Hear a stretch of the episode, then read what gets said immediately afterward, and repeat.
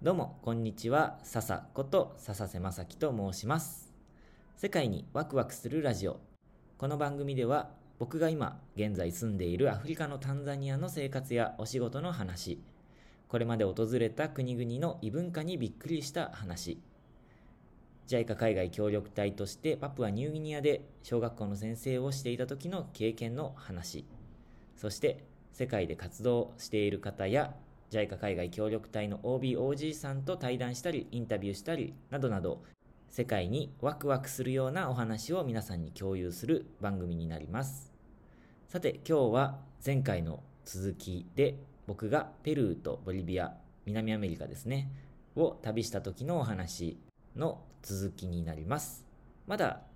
えー前回の回を聞いてないよっていう人は、ぜひ、あの、本当に話の途中で一回切って、えっ、と、次に、今回に持ち持ち越しているので、一回前回の分を聞いてから、今回の分を聞いてもらえると、より伝わるかななんて思います。では、3、2、1、スタートで、そこの、えーボリビアのツアーが終わって、その後、バスでペルーに入りました。ペルーでは電車でマチュピチュまで行ってでマチュピチュを見てで、えー、とマチュピチュで一泊してマチュピチュってあのよく写真出てるなんだろう古代都市みたいな感じのが見られるんですけどその近くにマチュピチュ村っていうもう観光客のためのためになっちゃってるようなそんな村があってそこで一泊したんですよね。そこもすごく素敵なところでしたね。そこもすごく素敵なっていうことでちょっとここもね詳しくお話をしたいところなんですけどマチュピチュよりもあのー実はその次に行ったところの方が僕は感動しましてそこの話をちょっと詳しくお話ししたいなと思います。マチュピチュの近くの、えーと大きな町がクスコっていう町なんですけどそのクスコから飛行機で、えー、と1時間2時間ぐらいかなかけてイキトスっていう町に行きました。イキトスっていう町は基本飛行機でしか行けないところででそこはねアマゾン川の流域の町でよくアマゾン川っていうととブラジルを思い浮かべると思うんですけどアマゾン川ってすごく長くて広いので、えっとペルーにも、えっと差し掛かってるんですよね。でそのイキトスっていう町はペルー側の、えーアマゾン川のペルー側の、えーと流域にある町なんですね。でも船でそこからブラジルに行けるっていう話も聞いたことありますね。うん。でそこはねもうなんていうのかなイメージがアジアのど田舎みたいな言い方があんま良くないですけどこれは悪い意味じゃなくて僕はすごく好きだったんですよ。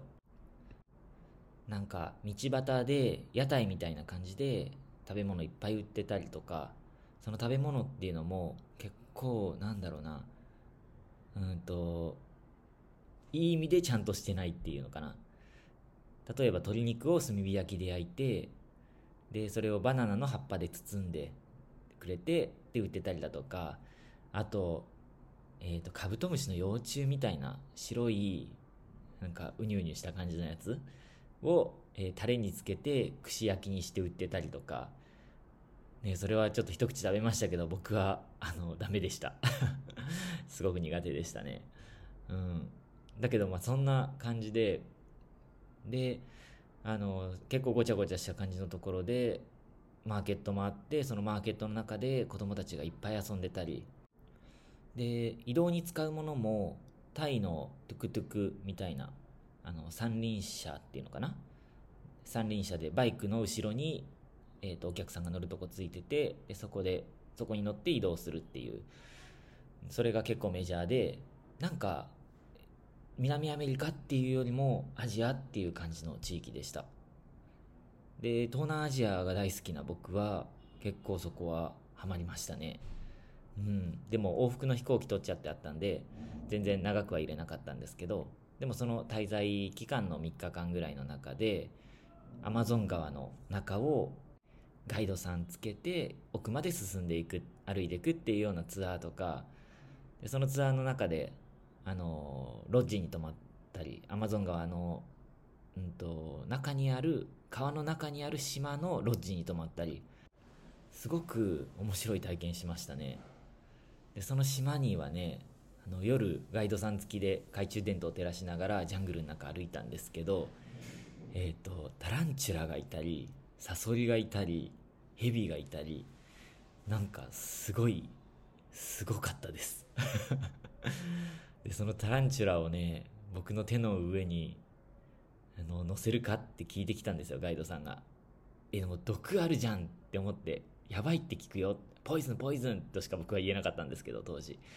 でも「いや大丈夫ノープロブレム」って言うから乗せてみたんですけどうわなんかわさわさしてそのね毒はあるわけなので毒に怯えながらなんかそのわさわさしたものを手の上に乗せて写真を1枚撮ってもらうという なんかねすごい体験をしましたね。それがねこの20日間の中ですごく一番の思い出に残ってる体験ですね。思い出ですね。うん。でまあそんな素敵な体験を20日間目いっぱい楽しみましてでいよいよ日本に帰ることになりました。でそのためにペルーの首都の空港に行ってでそこから飛行機に乗って日本に帰るっていうでそういうプランだったんですよね。でまあ実際日本に無事に帰れたわけなんですけどえっ、ー、とねそのペルーの空港で、えーと一悶着ありまして僕ボリビアの空港に最初日本から着いてでボリビアからペルーに行ってでペルーから日本に帰るっていうことで、えーとまあ、ペルーから出国をしようとしたんですがパスポートを見せたところお前ペルーへの入国の、えーと、ハンコがないぞって言われたんですよ。密入国じゃないかって。えー、疑われてしまってあれ？って思って。えーと、ボリビアからペルーに入った時のことを思い出すと僕はバスで、えー、ペルーに入ったよな。で、えーと、あの時確か並んで出国のハンコをしてもらったよな。っていうのを思い出したんですよ。で僕は、えーと、バスの一番後ろに座っていてでえっ、ー、とそのボリビアの出国のハンコを押しに押すためにバスを出たのが最後だったんですよね。で、えー、列に並んで、で、ボリビアの出国のハンコを押してもらって、で、戻ってきたんですよ、バスに。で、最後に出たはずなのに、戻ってきたのが、バスの中に戻ってきたのが一番最初だったんですよね。あれれ変だなーって、その時は気づかなかったけど、えっ、ー、と、その 後気づきまして、あ、みんなボリビアの出国ハンコをしてもらった後、ペルーの入国のハンコをしてもらうために、あの、もう一回別の列に並んでたから、僕だけ、えっ、ー、と、僕だけとか僕が一番に戻ることができたんだなっていうことに、え、その空港で気づきまして、ああ、やっちまった。これ違法入国で、なんか、結構大変なことになるのかなと思ったら、なんと、16ドルだったかな？払えばいいよって言われたんですよ。だいたい2000円弱ぐらいですね。あ、そんなもんなの？って思って。で、しかもちょうど手持ちにぴったりお金がなかったので、で、さらにね、えっ、ー、と、ペルーの最後に持ってた、えっ、ー、と、残りのお金、そこで使い、使っちゃいたかったんですけど、それがだいたい14ドル分か15ドル分しかなかったんですよね。で、ペルーのお金、今こんだけしかないんだけど、これでもいいかって聞いたら、いいよって言うんですよ。こんなもんなんだと思って で、まあ結局16ドルよりも少ない金額だったんですけど、ちょっとお金を払って、えっ、ー、と、ボリビアからペルーに入国したことにしてもらって、で、無事に日本に帰ることができました。いやーなんかすごくね、面白い体験をしましたね。うん。ということでね、ちょっと行ったり来たりしちゃいましたけど、これが僕の南アメリカ、えー、ボリビアとペルーを旅した時のお話でした。はい。いやーたった20日間でしたけど、すごく楽しい経験になりました。ぜひ皆さんも行ってみてください。ということで、何かコメントとか質問とかありましたら、ぜひ Twitter のメッセージとかコメント欄でお知らせください。